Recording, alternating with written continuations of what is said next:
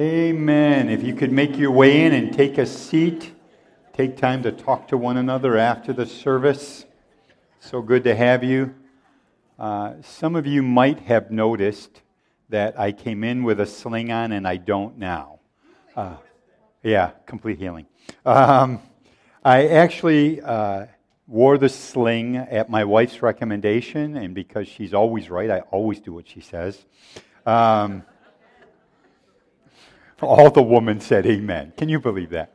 Um, and basically, it was because she felt like there would be those of you among us who see me without a sling who would think everything is fine, and you come up and smack my arm or do something weird.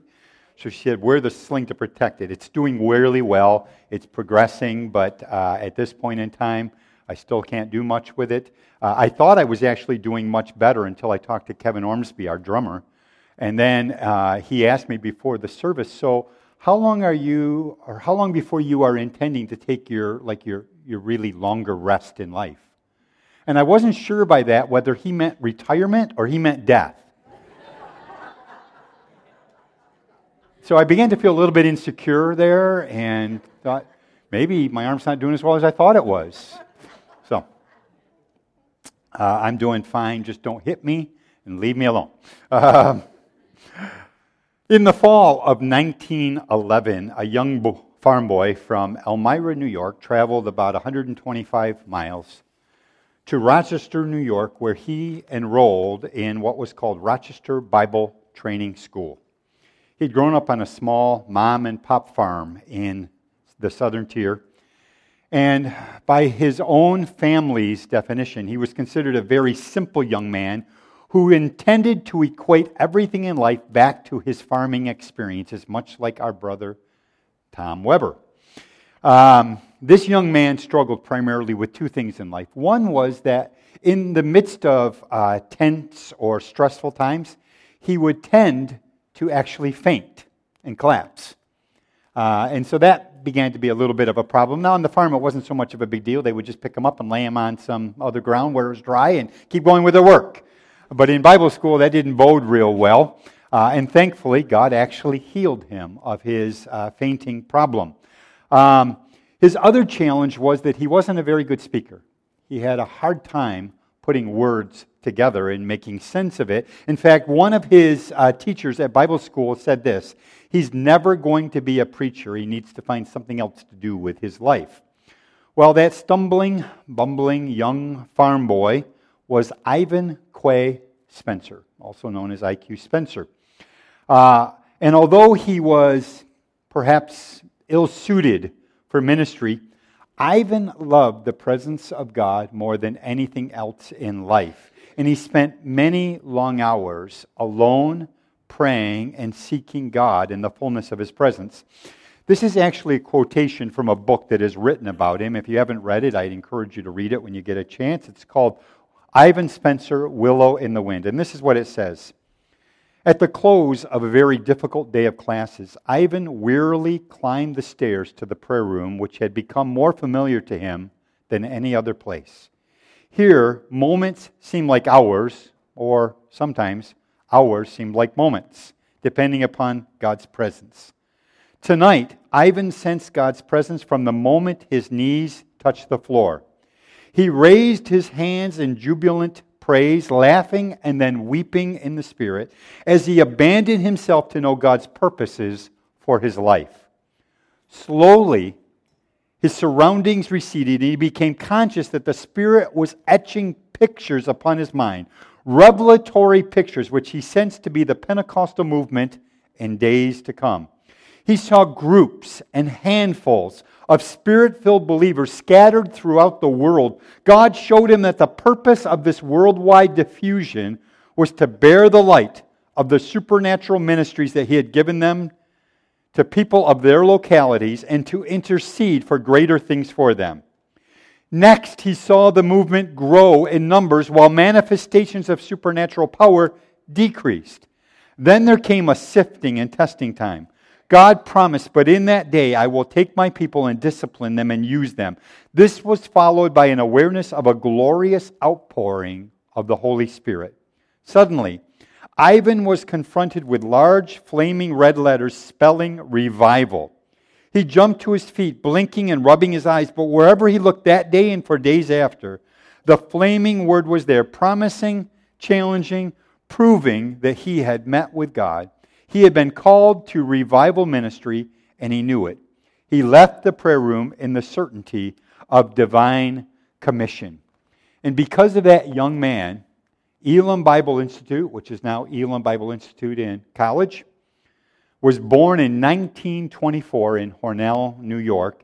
And in 1933, Elim Missionary Assemblies, now known as Elim Fellowship, was also born, from which scores of men and women had been sent around the world bringing revival fires. This church, Family Life Church, is affiliated with Elim Fellowship, and I myself am ordained through Elim Fellowship. In fact, many people in our midst have been impacted by Elim by virtue of taking classes. In fact, if you're here and you've ever taken any class through Elim Bible Institute, would you just stand? So let me just see for a second. 1, 2, 3, 4, 5, 6, 7, 8, 9, 10, 11, 12, 13, 14, 15, 17, 18, 19, 20, 21, 22, 23. That's 24 people just in this room. Thank you. You may be seated. Who have been touched by Elim in some way through their classes at Elim Bible Institute. That young man's prayer became a fulfillment of God's desire to bring revival fires around the world. Now, recognizing that was what God gave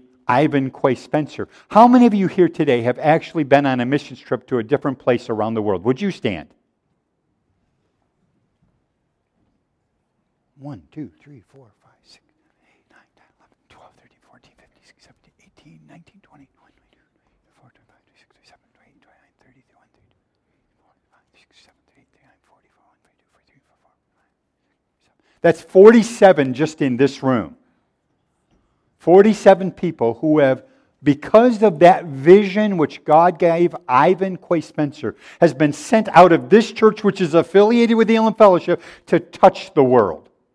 That started in 1911. I want you to think about that. 1911, God gave a vision to a young man who saw God alone in the prayer room because of a difficult day. And through that vision, scores of people, just in this church, this small church of 47 people, touching people around the world. How many more throughout the spread of Elim Fellowship? Fast forward from 1911, about 60 years, and there was a small church in a cow town in western New York. The church was Warsaw Free Methodist Church. The membership had dwindled over the years until their regular attendance was somewhere between 10 and 15 people. On a good Sunday, they would have 20 people there. At the same time, in Batavia, New York, there was a well known and well respected businessman who was seeking God, believing that God had something more for this region of New York State. And he'd begun to pray that God would send revival to this area. He had heard about the work through friends and family that was going on in Warsaw and knew that they were dwindling. And so, with permission from his home church in Batavia, he changed his membership to Warsaw Free Methodist Church. And there they began to meet and pray. Nothing had happened. But at that time, there was a musical group called the Cameron Family Singers that had traveled the world that was connected to the Free Methodist denomination. And they had heard about this group and they thought it would be really nice just to have a concert with the Cameron family singers come and sing. What they didn't realize was that during these same years, God had come and poured out his spirit in such a powerful way that the Cameron family singers had been changed forever. So when they arrived in Warsaw, the church was expecting a nice, proper Scottish concert. Instead, the family began to sing songs about the Holy Spirit, which set our feet a dancing of all things. And God poured out his Spirit upon Warsaw Free Methodist Church. People began to be filled with the Spirit, right and left. The pastor wasn't sure what he thought about all of this, so he went to the man that he respected the most and said, What do you think about this? Do you think this is God or not? And that businessman said, I, I think it's God. I'm pretty sure this is God. He said, In fact, Pastor, would you like me to pray for you? Even though this businessman had not himself received anything. He prayed for the pastor, and to the pastor's shock and to the businessman's shock, the pastor was immediately filled with the Holy Ghost and began to speak in other tongues. This caused this businessman to be more and more desperate, more and more frustrated, more and more even angry at God. And he began to cry out and say, God, where's mine? God, who is so faithful, didn't leave out Wes Warner.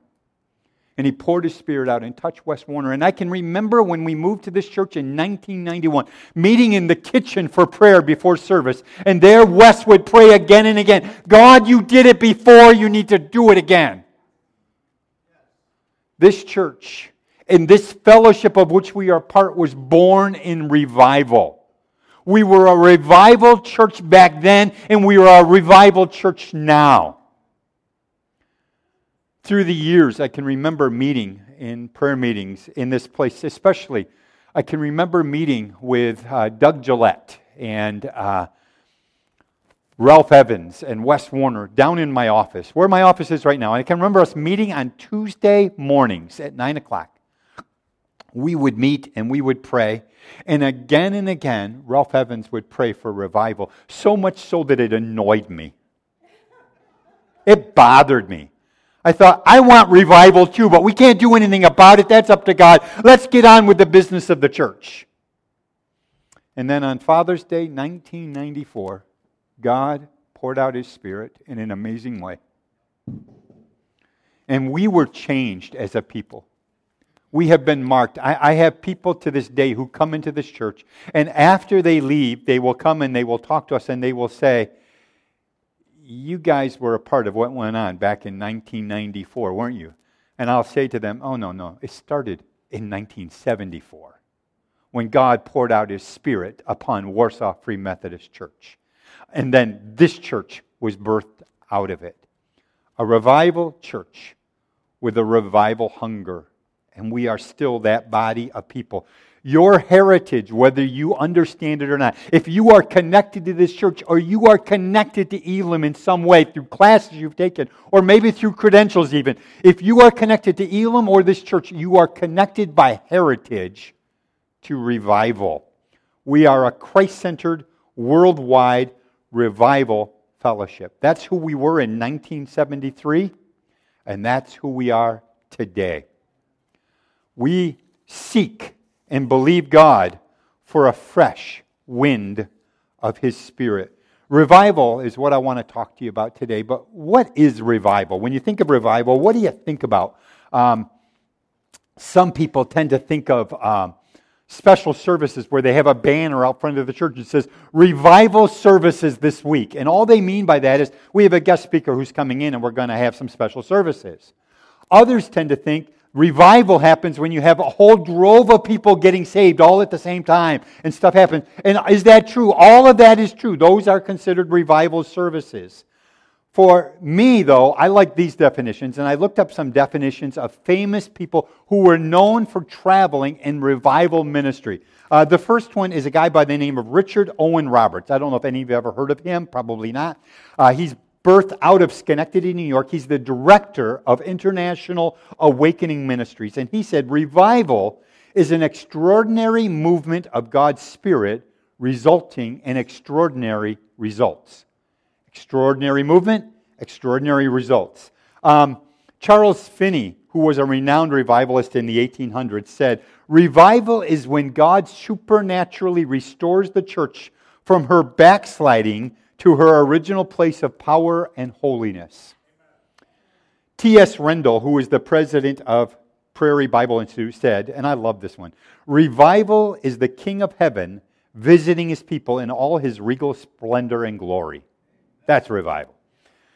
My favorite pastor of all time, uh, besides my father in law, uh, is Martyn Lloyd Jones, who pastored Westminster Cathedral in uh, London, England, during the time of World War II.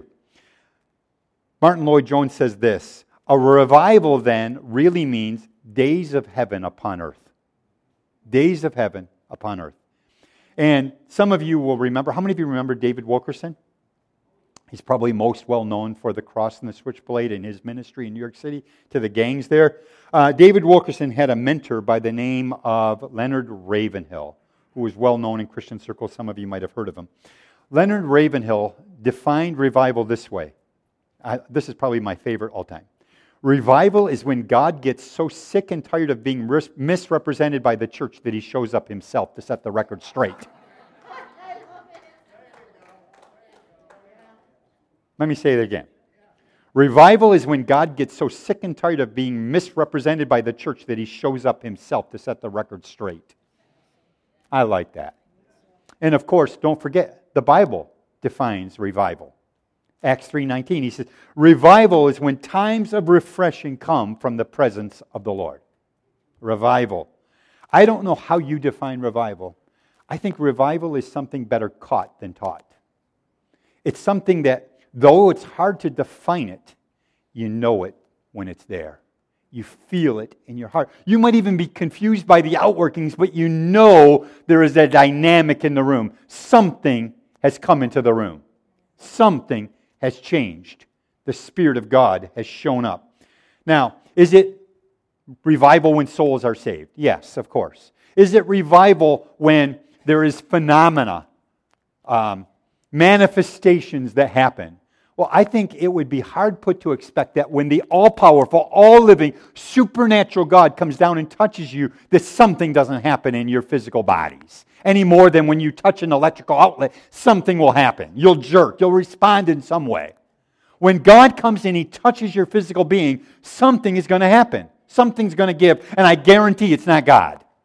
Your body is going to respond to Him.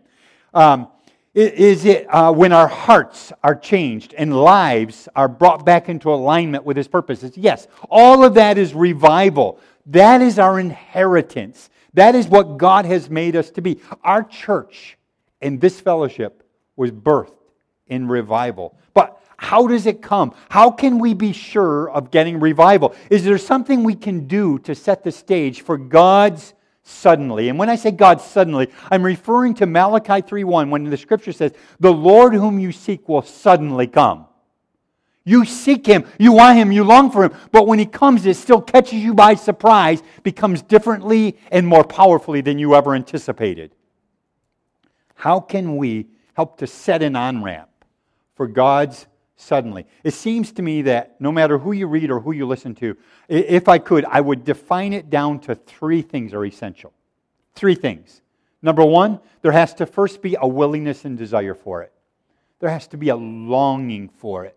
Is there something in your heart that longs for God to come in greater power than ever before, to change the very fabric of the society in which we live? Because when revival comes, it's more than just us few holy rollers getting together and being happy. It is when it pours out into the street and something changes around you. Is there something in your heart that desires it? And by the way, with the desire comes the awareness that when God comes, your life will change. You will no longer live the way you used to live. Something will give. There will be uh, the church set apart once again, no longer infiltrated and infected by the world, but actually the church infecting the world. So, the first thing that has to be is there has to be a longing and a desire for it. The second thing that has to happen is the recognition that revival comes because God is sovereign. We can't bend his arm, we can't make it do it. God will do what God wants to do in his own time frame. So we have to recognize that when we pray for revival, there is an element of God's sovereignty involved. But the third element, which is crucial, and one of the things that every great revivalist and revival history itself proves out, is that when God's people pray, something happens by way of revival. When God's people actually go after it in prayer, something actually changes. Now, we're not talking about just general matter of fact perfunctory prayers. Listen to what happened when the early church was born in revival. Look at this. You don't have to turn there if you want to. You can. It's in Acts chapter 1, verse 12. I'm going to be reading. Uh, i decided um, not to put anything on the screens today. If you don't have a Bible and you want one, there's some in the chairs in front of you. If you want to, you can just listen. That's fine. Acts chapter 1, verse 12. Then they returned to Jerusalem, they being the disciples, after they saw Jesus ascend into heaven following the crucifixion and then the resurrection of Christ from the dead. They saw him ascend to heaven. Then the scripture says, Then they returned to Jerusalem from the mount called Olivet, which is near Jerusalem, about a Sabbath day's journey. And when they had entered, they went up into the upper room where they were staying. Peter, James, John, Andrew, Philip, Thomas, Bartholomew, Matthew, James the son of Alphaeus, Simon the Zealot, and Judas the son of James. Now listen to this. These all continued with one accord in prayer and supplication with the woman and Mary, the mother of Jesus, and with his brothers. And about 10 days later, as, as they're gathering in the supper room, praying, fervently praying in one accord for 10 days, God pours out his spirit. The early church is born, and history has been decided by that one element. Everything of which you are a part. Why we're even gathered here today. Why we even call something called church happening is because of what happened in that upper room.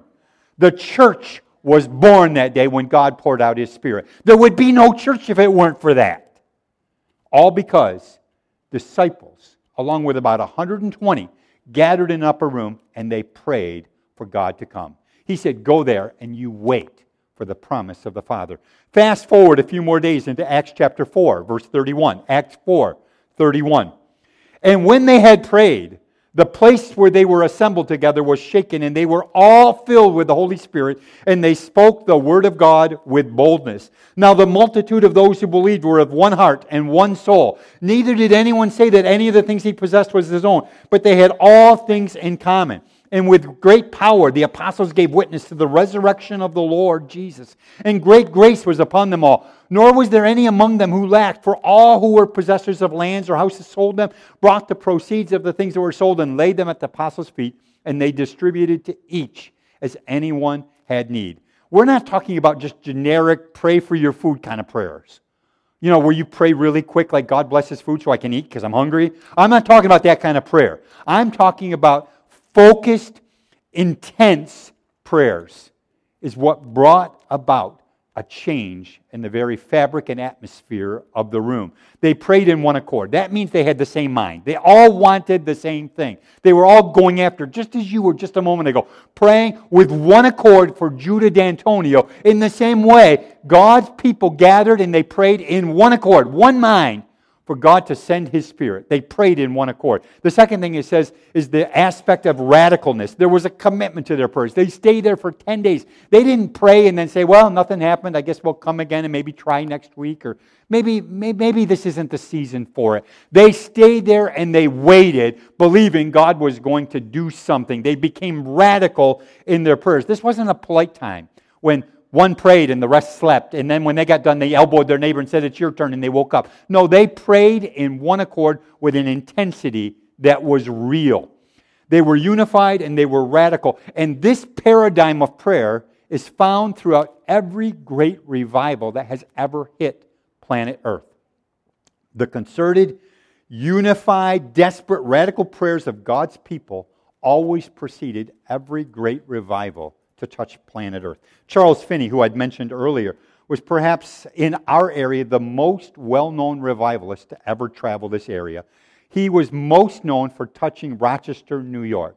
So Charles Finney in 1830 made the decision to come to Rochester and to hold a couple of services. He was known for being a traveling minister, and he came to Rochester intending to hold, as his words say, a few services. I, I believe that's correct, a few services. And when he got here, Seven years later, seven years, he came for a few services. Seven years later, 500,000 people had given their life to Christ in Rochester, New York. Crime had diminished by two thirds in this area. In fact, a well known newspaper in the area wrote and called Rochester this the burned out region. And when they talked about burned out, what they meant wasn't something negative. They said every aspect of sin and unholiness had been burned out by the fires of God. Burned out region for God. That's a good testimony. Rochester, New York. Here's what Finney says There can be no revival if Mr. Amen and Mr. Wet Eyes cannot be found in the audience. Let me say it again because I don't think you heard it. There can be no revival if Mr. Amen and Mr. Wet Eyes cannot be found in the audience. What he's talking about is people who weep before God in an intensity of prayer, and those people who are so aggressively on fire that they're ready to go for it and they speak out. He says, Don't bring your wimpy little stuff to church. Don't bring your politeness to church. He said, It's time to get serious about things and it affected all of Rochester. Now, how did it happen in Rochester? Is just because Finney was a great preacher? Finney had been preaching for years and he hadn't had those kinds of results. What he did was different this time, though. First of all, he set up and he mandated that there be daily prayers in houses around the area at 11 o'clock every single day. People were called to meet in prayer. That was important. But the second thing he did is he had a guy who was himself a, a well known minister. And he wanted to travel the circuit and bring God's revival. But he got an eye disease and he went blind. And he couldn't do anything, couldn't travel, couldn't do anything. But he had heard about Finney, so he went to Finney and he said, Anywhere you go, I will go and I will pray first and believe God for revival. His name was Daniel Nash. Daniel Nash would go before Finney. Finney traveled all around Rochester, all these little towns, including out in this area. And he would go, but before he would go, he would tell Daniel Nash, and Daniel Nash would go to that area a couple of weeks ahead of time. And he would rent a room. Sometimes there wasn't even a room. He went into one location. They didn't even have a room. They said, We have a cellar, a dirt floor cellar, and you can stay there. So Daniel Nash went there. In fact, he prayed so fervently that he was groaning, and the homeowner knew that he was there for Finney, called Finney and said, I think there's a problem. The man who said he's here for you is down in my basement groaning. And Finney said, No, it's all okay. He's crying out to God. Daniel Nash would go and he would pray. In fact, Finney so counted on Daniel Nash's prayer that when Daniel Nash died, Finney quit traveling. He knew that without Daniel Nash's prayer, he would have no power anymore. Prayers of the saints going before. Evan Roberts, who was used by God so mightily in the Welsh revival in 1904, was asked in the midst and the height of revival, What's the secret of revival? He shouted out loud, shouted, Secret, there's no secret. It's always been the same. Ask and you will receive. Ask. There's no receiving if you don't ask. Jonathan Edwards, used powerfully here in America for the Great Awakening in 1734, in which, by the way, the entire nation was turned to God in the Great Awakening. The entire nation turned to God. He said this, and by the way, you'd have to understand that the Puritans tended where two words would be sufficient, they decided that 30 words were better. So here's what Jonathan Edwards said It is God's will, through his wonderful grace, that the prayers of his saints should be one of the great principal means for carrying on the designs of Christ's kingdom in the world. When God has something very great to accomplish for his church, it is will, it is his will that they should precede it by the extraordinary prayers of his people. Prayers preceding every great move. In other words, every revival throughout history and every great revivalist has come to the same conclusion no prayer, no revival. Great prayer, great expectation of revival. No prayer, no revival. We're talking today and throughout this month about revival. How this church was born and what is in the fiber of our being, the DNA of who we are. We have been touched by the Almighty God and we can never go back to the common and the everyday. I don't want the normal. I want God to show up in power, where it's hard to minister in His presence, just like it was hard for the early priests to minister before God. And they, in fact, if you read the book of Revelation, which is a picture of what's going to happen at the end of time, every time you read of the elders in the book of Revelation, where are they? They're on their faces before God. Because every time they look up and see God, they fall down again. That would be a good revival. Where when God shows up, stuff happens. Not just that we fall down. That's not what I'm after. I don't care whether you ever laugh again or whether you ever fall down. That's not my issue. My issue is that God come in power and something change in us and in the surrounding region you know, we, we get into so much competition among the churches. Well, this church does it this way, and that church, well, you know, that church is a little bit, you know, I don't know about them. They're, they're a little bit more proper. And this church, you should never go to that church because I don't even know if they're a Christian church anymore. Do you know there are enough people in this community that if God poured out his spirit, every church in this town would be filled to capacity and more? It's not a competition for more people, it's a competition for God's presence come in power. And if God would pour out his spirit upon the Free Methodist Church, Valley Chapel, then wonderful. There will be overflow to us. If God will pour out his spirit upon United Church or the United Methodist Church, I don't care. Let him pour it out on the Catholic Church. I don't care as long as he pours out his spirit. But my prayer is, God, don't forget us. Don't forget us. This is how you birthed us, and this is what we want to continue on. I've read this to you before. This is by Dr. Uh, J. Edwin Orr, but I love this. I'm going to read it again. I don't care how many times I read it. Every time I read it, I am excited about the history of revival that has been part of the warp and woof of our nation. Our very nation was born this way, with people desperate to seek God and to find Him. This is what it says Not many people realize that in the wake of the American Revolution, there was a moral slump. Drunkenness was epidemic. Out of the population of approximately 5 million people in America at that time, 6% were confirmed drunkards, and they were burying 15,000 of those drunkards every year. Profanity was of the most shocking kind. For the first time in the history of American settlements, women weren't safe to go out at night for fear of being assaulted. Bank robberies were an almost daily occurrence in our nation. And what about the churches? The largest denomination at that time was the Methodists, and they reported that they were losing more members than they were gaining. The second largest denomination was the Baptists, and they said they were having their most wintry season ever. The Presbyterians met in General Assembly to deplore the ungodliness of our country, and the Congregationalists, who were the strongest in New England, a typical church was one like that pastored by Reverend Samuel Shepherd of Lenox, Massachusetts. Karen and I just had to go over to Salem, Massachusetts to meet with John and Joanne Legere, and we drove right by Lenox, Massachusetts. He was a pastor there at a congregational church, and he said this In 16 years, 16 years, we have not taken in one young person into the fellowship. In 16 years. The Lutherans were so languishing that they discussed merging with the Episcopalians, who were even worse off. The Protestant Episcopal Bishop of New York, Bishop Samuel Provoost, quit his job altogether because there was nothing for him to do. But these were the worst. The Chief Justice of the U.S. at the time was John Marshall. He wrote to the Bishop of Virginia and he said, The church is too far gone to ever be redeemed. This is the Chief Justice of the Supreme Court of the United States of America. The church is too far gone to ever be redeemed. Voltaire, who was an Enlightenment writer at the time, well known, said Christianity will be forgotten in 30 years' time. And Thomas Paine preached that cheerfully all over America.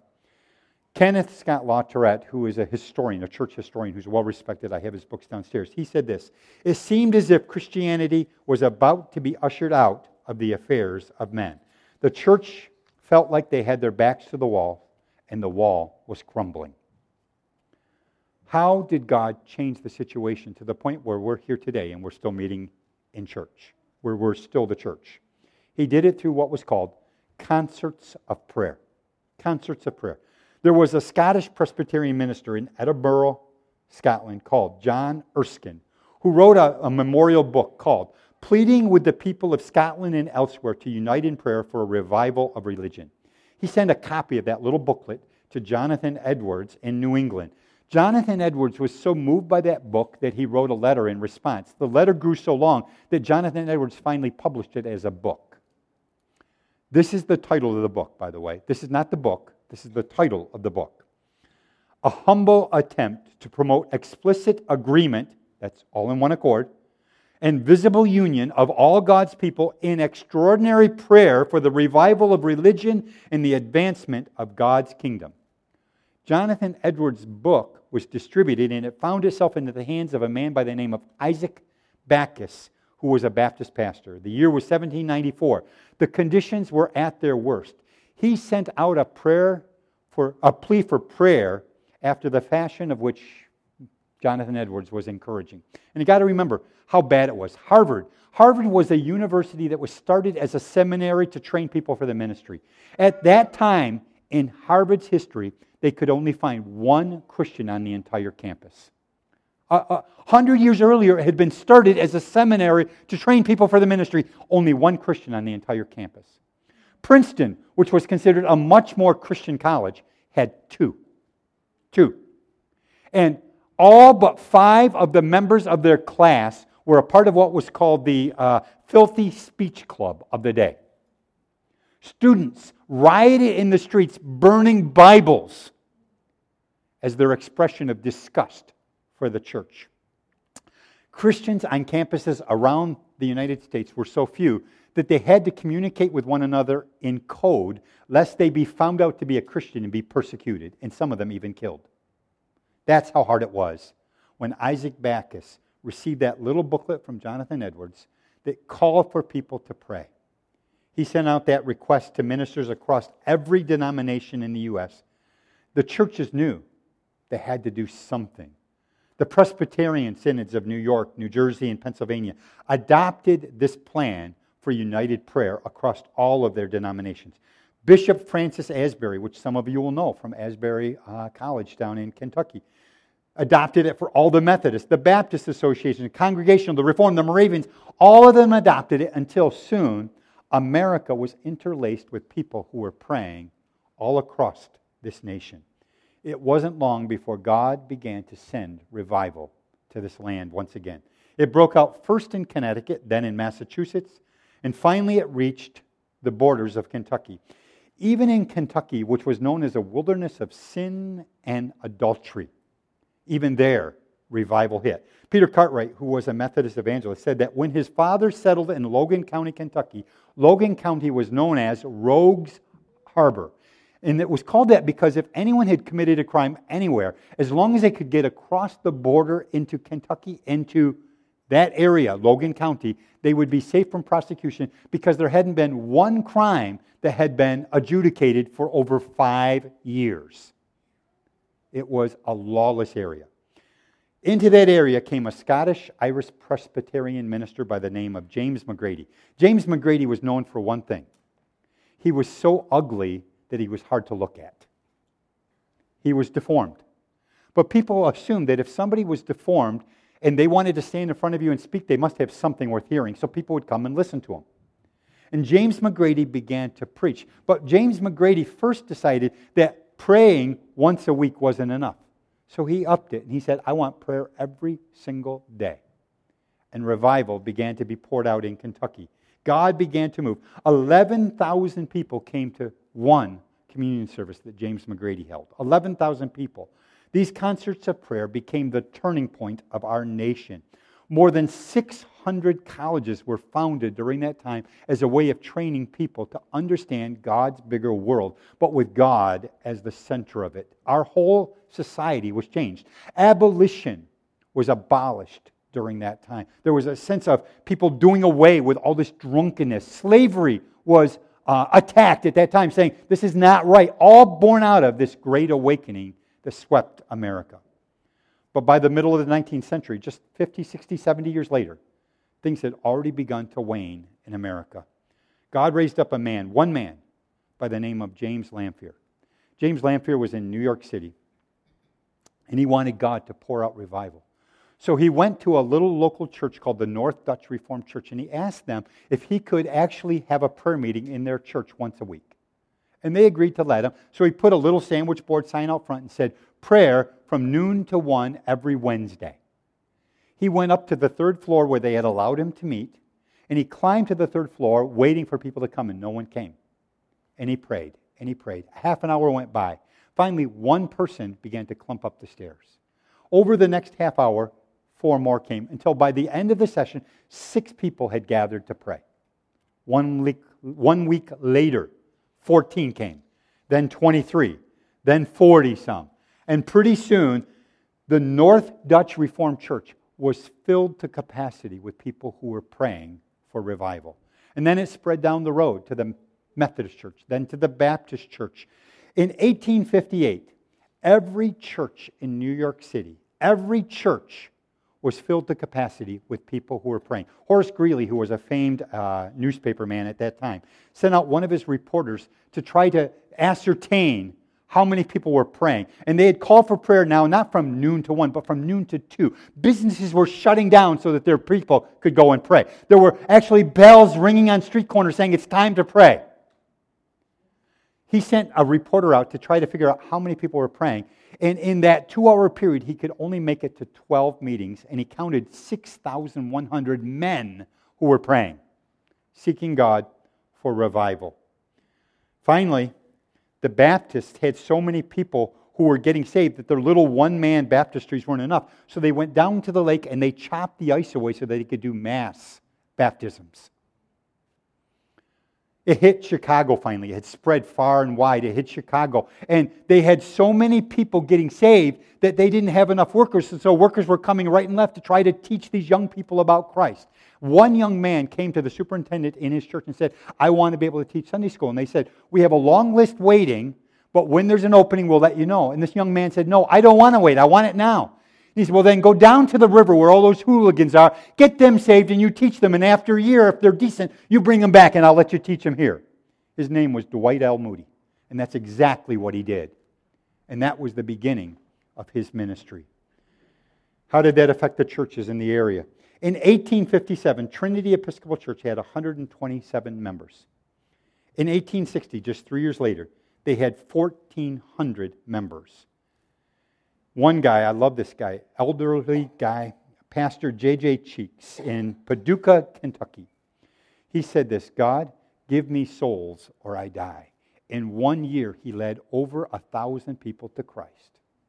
God was on the move. And then 1904, in Wales, uh, my wife's home country, there was this uh, Welsh miner who wasn't very good at anything. He wasn't good at mining and he wasn't good at speaking. But in prayer one day, God gave him a vision that revival was going to come to the land. And so he began to preach it everywhere. He preached it so vehemently that he was renting a room from an elderly lady, and he would preach it to himself in his room so loudly that his elderly landlady evicted him. He wasn't preaching to anybody, he's preaching to himself because no one else would listen. Finally, he thought, well, what I need to do is I need to go get Bible training. So he went to Bible school. And there he heard a man by the name of Seth Joshua. Seth Joshua said, It's time for God to bring revival to our land. We've heard about it in America. We want it here. Now, the truth is, revival had already begun to wane in America, but they had heard what God had done through the Great Awakening, through the Second Great Awakening. And he says, We want it here. And so his prayer was simply, Bend us, O Lord. Bend us, O Lord. Evan Roberts heard that prayer and, as a simple coal miner, got on his knees and said, God, bend me that I might bend this nation to you. That night in prayer, he felt like God said, You're to go and preach revival fire everywhere. He went to the president of his school and said, I feel like God said to me to go and preach revival. Was that God or was that the devil? The president, who's a very wise man, said, The devil never tells anybody to go and preach that kind of message, so go ahead and be released. He went to his hometown, and there he went to his pastor and said, I feel like God's given me a message of revival. Can I preach it at church? And the pastor said, No. He asked him again. Pastor said, No. He asked him again. Pastor said, No. He asked him again, and finally the pastor said, All right, I'll give you a Wednesday evening, midweek service when nobody comes. He thought he would be preaching for the service, but the pastor decided at the last minute, no, you're not going to preach at the service. He had the whole service, and when he got all done with the service, he said, By the way, we have in our midst young Evan Roberts. If any of you would like to stay and hear him, he's willing to stay and actually speak to you. 17 listeners stayed. And the history records that as they listened to Evan Roberts, they said, Our hearts began to burn within us for revival, including the pastor. The pastor invited him back the next night and called for special services. Within 30 days, 37,000 people had come to Christ in that little church. 37,000 people. Within five months, 100,000 people had been swept into the kingdom of God. Welsh newspapers quit reporting the news and they began to report who was getting saved that week colleges closed down so that students could march in the streets singing hymns on their way to church. Children, children weren't left out. They began to hold their own meetings in their yards and in barnyards, holding their own meetings, preaching to the animals. You think it's funny, but so many people got saved that these coal miners who were so filthy mouthed didn't know any other way but using cursing to direct their animals. They stopped cursing, and the animals didn't even know what instructions to obey anymore. They had to retrain their mules. There was so little crime that judges actually sent out policemen to begin singing as quartets in churches around the area. In fact, the only concern they had, this is true, the only concern they had during this time was for former saloon owners who had gotten saved and closed down their business and now they had no means of living. And so they were praying regularly that they would find jobs that they could make a living for them and their families. And all the while, reports were coming back to America. God was on the move. It hit uh, on the west coast of America, a little place, a little stable, literally a stable called Azusa Street. And there they began to meet in prayer and they got on their knees. The pastor of the church was a black man, which was unheard of in that day. He was a black man, and the way in which he would pray is he would get behind the pulpit, which was hollow, and he would stick his head in the pulpit and he would begin to wail before God, believing that God would once again visit America. The outpouring that happened at Azusa Street, which is known as the Pentecostal outpouring, is why you're here today. It's why a trucker, trucker used to travel this road when it was a dirt road. And he would see this field as an empty oat field, wheat field, whatever it was. Tom, you would know. What was it? Wheat. He would see this field as a wheat field. And he would walk this field and he would begin to prophesy over this field that one day there would be a Pentecostal work of God right here on this property. That's why you're here today. You were born in revival, you were born for revival. That's your inheritance. That's who we are as a people. During this great awakening that happened in America in the beginnings of 1900, 1904, 1905, of all the universities in America, they were saddened because there were still 25% of the students who were not Christians. They were saddened because only one quarter were still not Christians. In Atlantic City, New Jersey, with a population of 50,000 people at the time, they bewailed the fact and they made it their focus of prayer that there were still 50 people who were not saved. 50 out of 50,000. Stores closed from 11 in the morning until 2 in the afternoon to allow their workers every single day to go to prayer meetings. Over 20 million people came to Christ during this time. Revival is a sovereign act of God, but it requires two things from us a longing and a desperation, and a willingness to pray. What is prayer? Uh, prayer, very simply, is this. And again, you, you come up with a better definition. Prayer is the humble acknowledgement that God can do more in one moment than I can do in a lifetime of well intentioned efforts. God can do more in one moment than my lifetime of well intentioned efforts. One moment.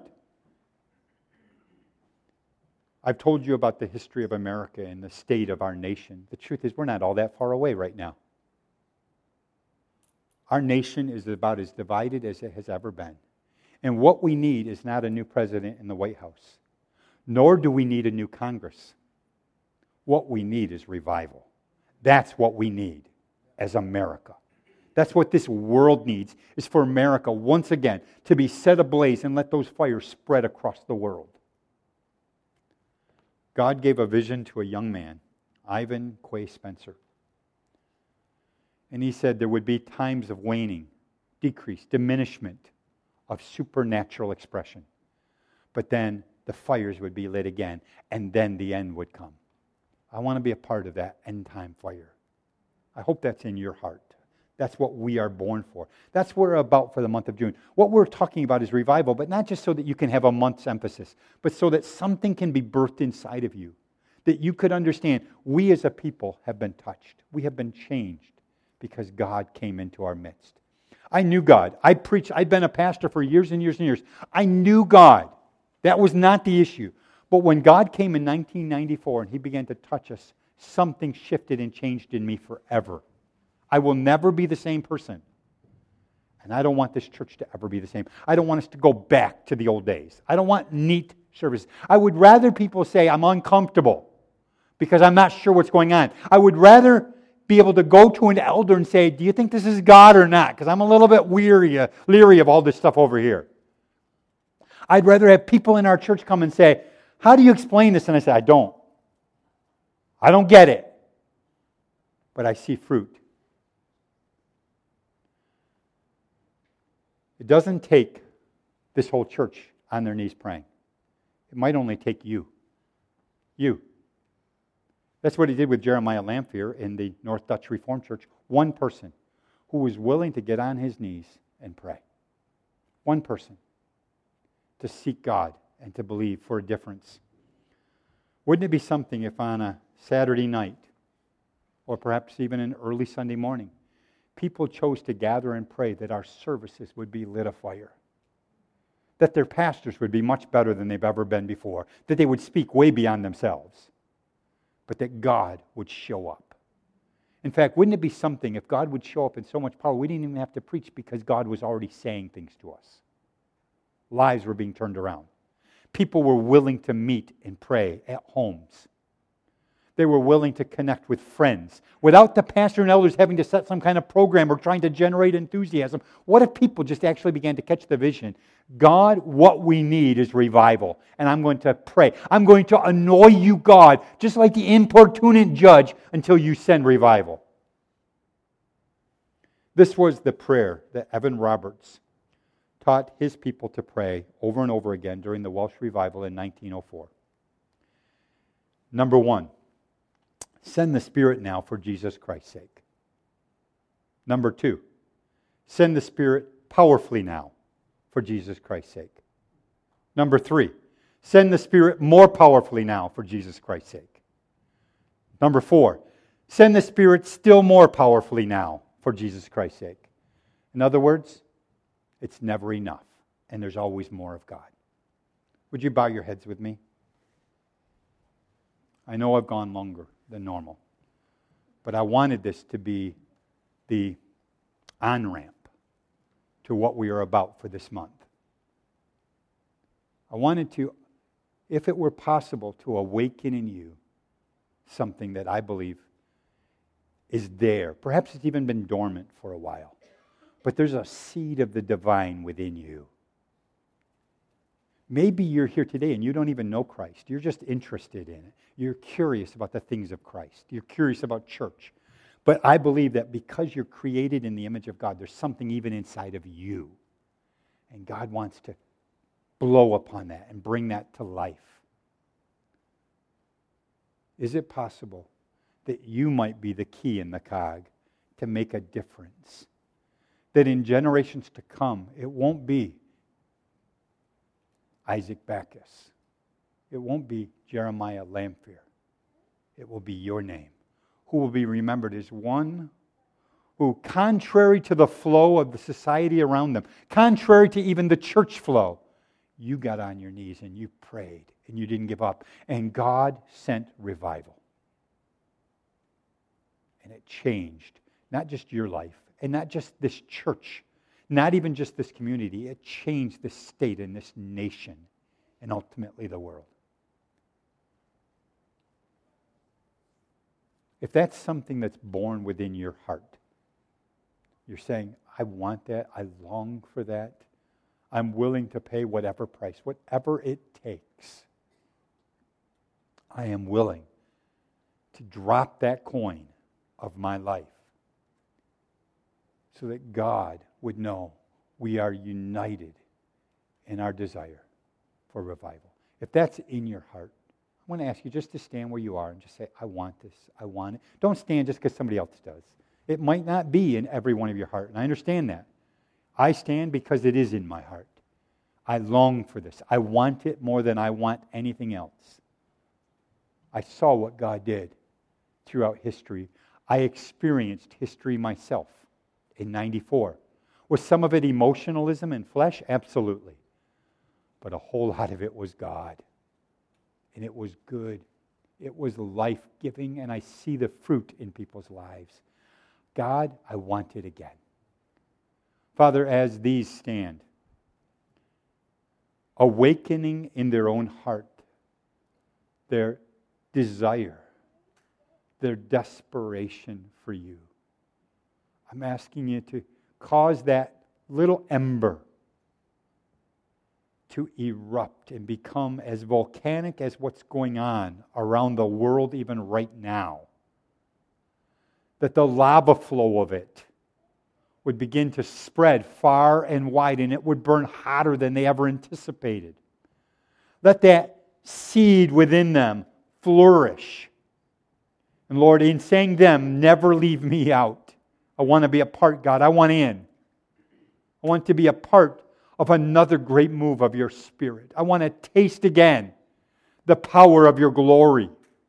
I want to see you, Father, in all of your magnificence. I want to feel your touch. I ask, God, that you would move within our hearts and that it wouldn't have to be something orchestrated. It wouldn't have to be something where we have to have planned meetings. Those are fine, and we might well do that but it's not required because we're going to find a way to do it anyways. We're going to pray. When we're out walking, we're going to pray. God, send revival. When we look at the houses in this community, we're going to think, God, what could you do if you sent revival to this house? I don't even know who lives here, but they need you, Jesus. Everywhere we go, Father, let revival be the resounding theme of our hearts. And may we never be content with less than that. We long for you, Father. This nation needs you. We know that. We see the political, the philosophic, the economic issues going on around us. We know this nation needs you. We know the world needs you. But Father, we need you. We're not all that we should be. We know who you've called us to be. We know who you've declared us to be. Let us live that way in truth. Let righteousness go forth as a banner from our lives that as we walk down the streets, it says, people who have been set afire by you. That that is more important than anything else in our lives, that the presence of Almighty, living God would dwell within us and erupt within us. Come in power, I pray, Father. Let us never be the same because of what you are doing in our midst and what you are birthing even here today. Let every message this month be a further incitement to go farther than what we ever thought possible.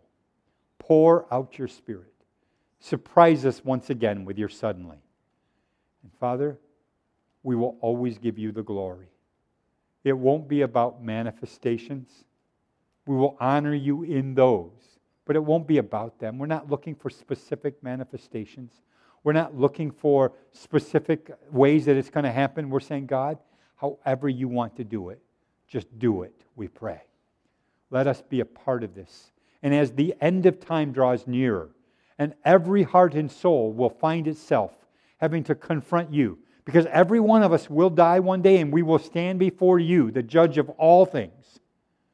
Lord, let it be with a sense that we have known you in our lives and we have walked with you because you have touched us.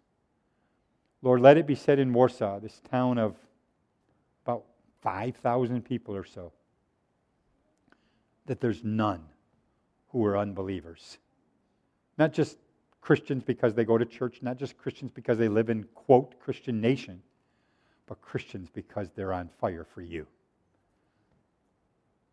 Let that be our focus, our desire, our longing, our prayer and we commit ourselves to paying whatever price in order to see your sovereign act of revival come in our midst. We pray it in the name of Christ. Amen. Amen. Thank you so much. Have a great day.